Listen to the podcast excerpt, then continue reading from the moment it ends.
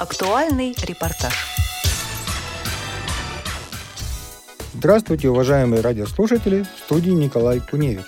22 марта 2023 года санаторий Всероссийского общества слепых «Солнечный берег» отметил свое 50-летие.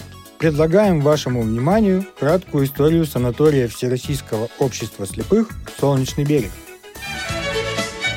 В апреле 1961 года на Центральном правлении Всероссийского общества слепых стал вопрос о строительстве на Черноморском побережье специализированной здравницы для инвалидов по зрению. В феврале следующего года исполком Геленджикского горсовета принимает решение о выделении земельного участка для строительства санатория в центре курортной зоны Геленджика Краснодарскому краевому управлению ВОЗ.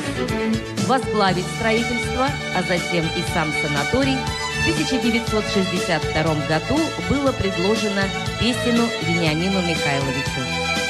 По решению Президиума Центрального правления ВОЗ в 1968 году санаторий получает свое имя – Солнечный берег.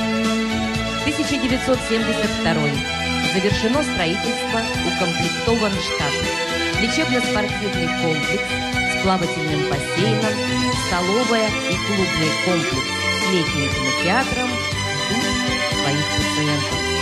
И вот в феврале 1973 года санаторий был открыт и через месяц гостеприимно распахнул свои двери для первых отдыхающих.